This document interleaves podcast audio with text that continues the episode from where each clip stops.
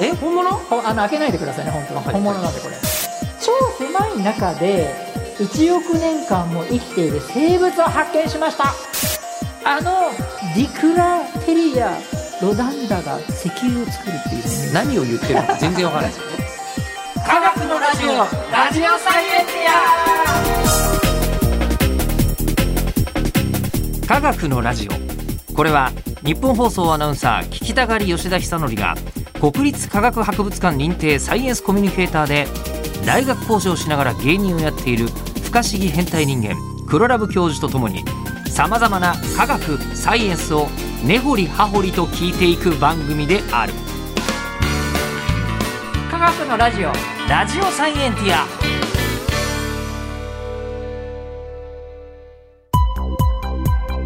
間違った話はしないけど正確さにこだわると逆に分かんなくなるので興味を持ってもらえたらこの世界はめっちゃ細かく説明してくれる人がいるのでそちらを参考にしてください12月のテーマは2021年の科学ニュース、今日は何ですか地球は大きなタイムカプセル地球は大きなタイムカプセル、はいうん分かんなくはない気がしますけどこれはそうですねこの間マンモスって言ってましたけどはいはいはいどういうことですマンモスが復活マできるンモスあのですね100万年以上前のうんうんマンモスが前に1979年ぐらいかなあのー発掘されたんですよなんか氷漬けで見つかったみたいなやつそうですすそうですはそいうです、なんか聞いたことありますねこうあのー土が凍ったやつですねあの、うんまあそうなんですけ永ども久凍土ってやつそだうです永久凍土ですねシベリアから出土したんですけども、うんそこの歯から歯を取って、うんうん今まで100万年以上前の DNA 抽出って実はできなかったんですようん、なんかできるようになったってことなんですかあの精度も良くなって、はい最高50万年ぐらい前とか、あでも馬とかだったんですけど、うんうんマンモスでやってみようってことになって、まあ馬は今もいますけど、はいマンモス今いないですもんねそうですそうですそうです、うんうんそれでじゃあマンモスをやってみようと思ってやったんですねその論文が、あのネイチャーで出てて、うんうんあ100万年以上前のマンモスの DNA が取れるんだっていうのがちょっと個人的にはちょっと胸熱だったんですよね。それが分かるといろんなことがそうですこん今回分かったのは3本のあ1970年当初にシビレでやった3本のマンモスの歯からですね取って、うんえークレストフカクレストフカっていう、えーマンモスの名前がついてるのとアデチャっていうマンモスの名前がついてるのと、ね、チェコチャっていうマンモスその3体の歯を取ってきてですね、うん最後のはペコパみたいな感じだったね、うん えーチェコ、えーえーチュコチャですねチュコチャややこしいですねうんでクレストフカは165万年前のおーものだっていうのは推定されたりあとはあーアデチャは130万年前の年代のものからなんですけども塩基が、えー抽出できたんですねも文字 DNA が遺伝子が抽出できたでもそれでも全部じゃないんですけどとか、えーチェコチャは37億塩基対の DNA を取ることができた、だからちょっとまだ完全じゃないんですけど、まあ、そういうのが取れたっていうのは結構科学的にはすごく興奮するうんニュースなんですねただこれ今37億塩基対って言ったんですけど完璧な DNA ではなくてちょっと傷ついてるんですよね全部が、うんうんなのでそこからこうマンモスを復活するかっていうとなかなか難しいうん状況なんですけど、そもそもそうですよね研究にはマンモスを復活させようっていうですねあのぼうあの 無謀な研究が日本でもありますしアメリカでもありますしそんなにみんなマンモス復活させようとしてるんですかすごいんですよ本当に。へえちなみに、えーえ今日マンモスの毛を持ってきましたはこれこれはえ本物ほあの開けないでくださいね本当に、あはい本物なんでこれえこれね1万円で売ってるんですよえ マンモスの体毛って買えるのそうなんですマンモスの毛って買えるんですよえーと本当にねなんか宝石箱みたいなのに入っててはいで裏にはマンモスの体毛プラケース切りって書いてありますね、えそう1万円で買う僕いろいろ買ってるんですよね3センチ3 5センチぐらいの角かな、はまあ、そこにはもう DNA はもう壊されちゃってますけどはあそれのもっと本物本物版というかもう本物ですからそれもこれこれでもなんだろうあの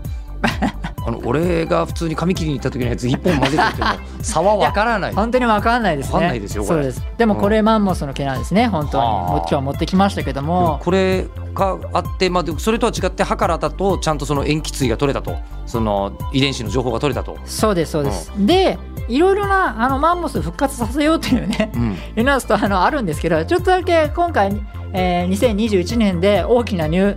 ニュースとしてどうかなと思ってるんですけど、まあその一つとして。えーマンモスを復活させるために約16億5000万円の資金を集めてマンモス復活させようっていうねプロジェクトがですねやってる人いるんですあのか海外ではじハーバード大学の先生なんですけどもへええー今動いてるんですねへえでちょっとそこがねあの復活の仕方がちょっと変わってましてあのマンモス復活でもさっき言った通り DNA は全部取れないんでもしもし全部取れたらもちろん復活する可能性はあるんですようんうんでもそんなの普通ないん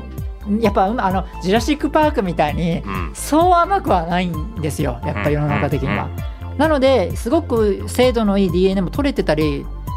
なんかマンモスの影響等が出てきたのでなんか筋肉まだ赤いやつが出てきたんですよ。とちょへえっとこれとは違う話ですけうど、んでそこからだいぶいい DNA 取れたんですけどそれでもやっぱ完璧ではなかったので。うんっていうぐらいなので相当やっぱ難しいあれなんですねなのでじゃあマンモス完全に復活させるのやめようとうん今まで分かっているマンモスのパーツ DNA 分かったのでそれとアジア像今生きてるアジア像あれにちょっと組み合わせてあのもう新しい我々のマンモス作ろうじゃないかニューマンモスニューマンモス、あのー名前もですね、 えっと面白い名前がついてたりしてですね、ハイブリッドマンモスね、マンモファント、えマンモファントとか、エレモスっていう名前がね、あのついてるんですよ。エネオスじゃないですよ。なんかねあのプリプリウスみたいなイメージハイブリッドとか言われるとはい、ハイブリッドマンモスを作ろうっていうね、あのええもうなんか生命の改造 改造しすぎちゃってて、よくわかんないんですけど、えその動きあるんですか結構あるんですよ。そのベースは、そのさっき言った、あのまあ、アジアのアジア像アジアのゾウさんですけど、んそこに今まで見つかったマンモスの設計図とあとは寒さに強い設計図をこう加えて、こうああ外見マンモスは区別つかないような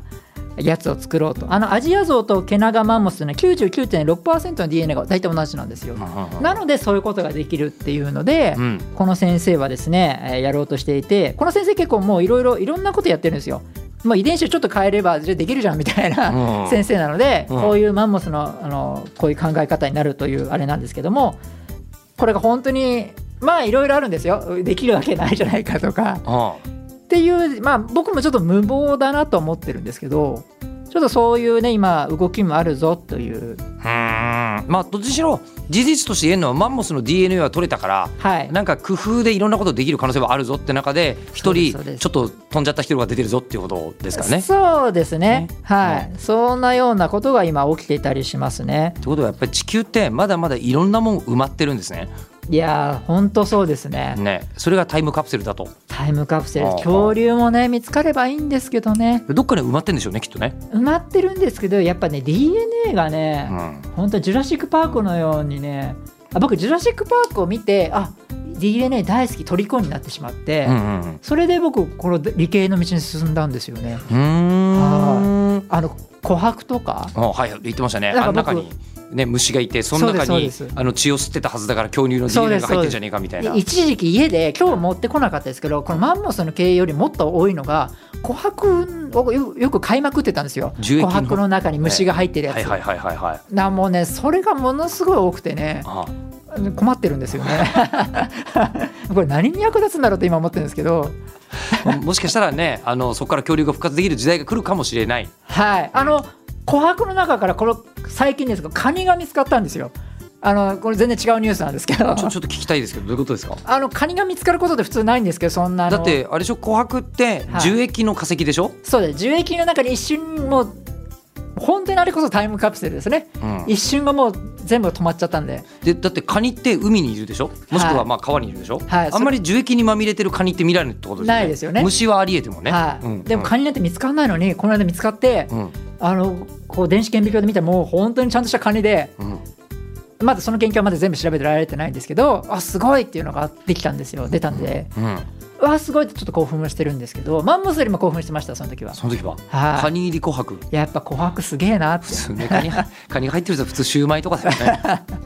そうだよすげえなって思いましたねはあはいで、すみません、じゃあ、他に、はい今年じゃあ、いろいろ埋まってるもんが見つかったってことですね。まとめて言うと、2021年にも。今年何が他に埋まってたんですか、地球にはこ。れあのすいませんあの21年というか20年だったんですけど大丈夫ですかちゃんとあの、もう、えー人類の歴史とか、はい地球の歴史から考えたら、さまつなことです。で、ありがとうございます2020年には何が埋まってたんですか。これですねあの僕の中では萌えってなったのがですね超狭い中で1億年間も生きている生物を発見しましたえ、え、1億年生きてる生物。 1億年間ですね1億年、はいえ、あの、埋まってた生物がいるの。あ生物なの。そうなんですそうなんですあのちゃんと言いますとええ海底なんですけども、海底、はい。ああの海洋研究機構、まあ、ジャムステとか言うんですけどもジャムステ。はい、海洋研究機構うのん研究の話なんですけど、はい海底の下の地層はなんと地球全体の1%相当にぐらいの量の生命圏があるんですよ実は海底の中海底の下はえ、海の底にも。海底の下の地層ですねうん。あん中にえしかもうえあの海底海まず水がブワーってあるじゃないですかありますよねブワーってあってその下はまあ土っちゃ土よね土ですよねその土の中にってこそとの土の中にえ実は1%も生物がいる部分があるんですかいるんですよへえあこれも最近分かった2000年ぐらいに分かってるぐらいなんそので先なんだはでまあ、その最先端研究の話なんですけどでそこで430万から1億1000 150万年前の地層を、いはい、まああのふまあ、特殊な船があってそれドリルでうん、こうなんだろう掘ってそれを掘削するってことそうですそうです、はいはいで持ってきたわけですようんでやっぱその砂っていうのは粒子がすごい細かくてうん微生物なんてもう動いてられない状況なんですね隙間がないうんうんう要んは簡単に言えば。でえー地層ができてえー閉じ込められた状況なので今まで有機物がそのその生物が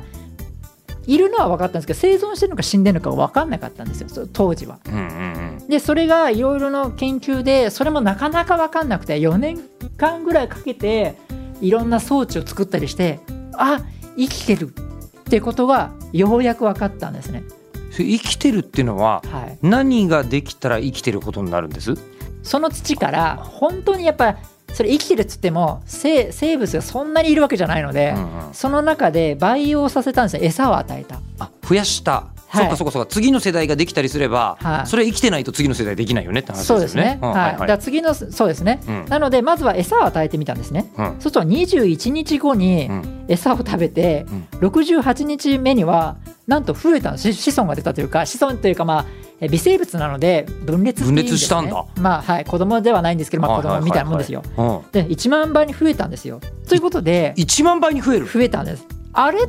うんあのだから研究者からするともう相当死ぬ寸前なぐらいだともし生きてたとしても、うんうんそう復活はしないだろうと思われたのが、そんなに動いたので、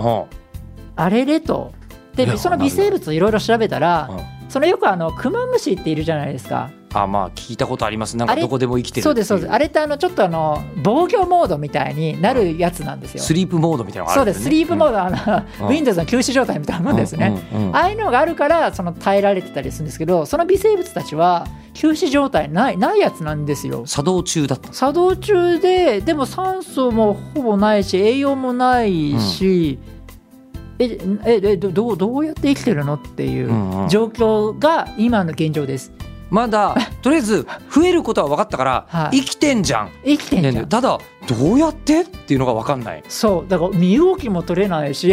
ででも多分現実事実は1億年間もずっといるってことですよねそそこには、はいえっと、1億同じ個体が1億年いたのおかあのおそらく今のところまだ分かってないですけど多分同じ個体なんだろうなとその栄養もないしくあの酸素もないし、増えるのは無理だったけどうん、あのでもだから世代をこう継いできて、うんずっと1億年そこにいたってわけではだけではないさそうだなとく、わかんな同いでじすけど個ね体がはい今のところ1億いて、はい1億年ずっといたけども、はいなるほどとりあえず掘り出してきたから、はい栄養を与えて みたらあの1万倍にブワーってでも栄養あるからその時は増えれますけど 新しい個体が出ますけどそうそういうねあのなんだこれっていうこれもし自分だったらもう相当怖いことですよずっと一生仕事がないようなもんですからねいやそんなもんじゃ済まないそんなもんじゃ済まないそんなもんじゃ済まないですもんオーディションずっと落ちまくってるようなもんですからねいやもっと大変じゃないかなオーディション落ちたから土に埋められてそして海底に沈められてたぐらいってことでしょそうだけど生きてるそうだあ一億ね芸歴長いな芸歴長いあのでもちょっと待ってくださいそれって、な名前ついてないんですかあいろんな微生物なあの微生物の総称なのでそその大腸菌もそうだし、うん、いろんなこういろいろいるのでなんか名前はついてるけどもう一般的なやつなんですよ普通にあ大腸菌みたいな言われ方になあそうでですそうですそう本当に菌ですはい菌菌微小あなそうですそうです菌ですいろんな菌メタン菌とかいろんないろんなあの地地層にいろいろんなやつがいるんですよこ高温でしか生きて生きない生物とかその中のそういうようなのがいっぱい出てきたっていううへーえじゃあそこのなんか、あのー能力をね解き明かすことができればうんめちゃくちゃ長生きする何かとか作れたりするかもしれないってことですかすまあまだわかんないですけどね古細菌メタン菌高度高熱菌とか いろいろいろんなのがいるので特殊なやつばっかいるのでうんその中から確かにそうですね研究が進めば何かだから1億年何も食べなくても生きていけれる芸人が登場するかもしれませんよすね。ごいですねそれはその芸人さんは仕事なくても生きていけるんじゃな いそうですねねそういう能力で生きていけるかもしれないですけどそそうそういうのがねあこの論文熱いなっていうのが思いましすた。ごいもう埋まってましたねはい、え他になんか掘り出されたもの系で掘り出されたもの系でああのディクラテリアロダンダが石油を作るっていうねニュース何を言ってるのか全然わからないですえもう えもう一回ロディクラテリアロタンダが石油を作るっていうね、ディクまラあ、よくあることですけごどめんなさい ごめんなさいディクラテリア・ロタンダロタンダ、絶対人生で初めて言った 今、まあ、ロタンダっていうのはですね、まあ、要は簡単に言うと植物プランクトンの名前ですロタンダっていう植物プランクトンそうですそうです、うんはい、まあ、クロレラとかまあいるんですけど、そういう中の一つにまたそういうのがいて、教授クロレラ好きよねクロレラね僕研究してたんで、あ言ってましたねそうなんですよ、やっぱね子供のように思えちゃうんですね我が子のようにね、うんクロレラがはい、はいまあそうですねそこの植物プランクトンがですね、はいあのどうやら石油を作れるぞというニュースが出たんですねえこの間の夕暮れなの話とまたちょっと違う、また違うんですけどどうやら石油が作れるぞっていうのがニュースせ石油って作れるのあのだから要は本当に今までそのあ化石燃料っていうのは、うんまあ植物プランクトンとかもう圧力でもな何億年もかけて、ふ死骸になってそれがこう取れるものですよねそうですね、はいこれだから掘り出してましたもんねそうです石油はねただねカムチャツカ半島で取れたあのその油田というかああれ何かちょっと新しいぞみたいなそのしちょっと細かく調べるとで出たんですねななんだろうこれとかいうのもあってうんが別にそのそれでそのロタンダっていうその植物があれどうやらその調べると最初はなんか石油が混ざっちゃったのかなっていうぐらいだったんですけどあれどうやらこいつが作ってるんだみたいなのが分かったんですよ。えそうせ石油ってだからもうその死骸が圧力とかそうもうかかそっの本当てに長年だから化石燃料ってもうずっと使わないこんね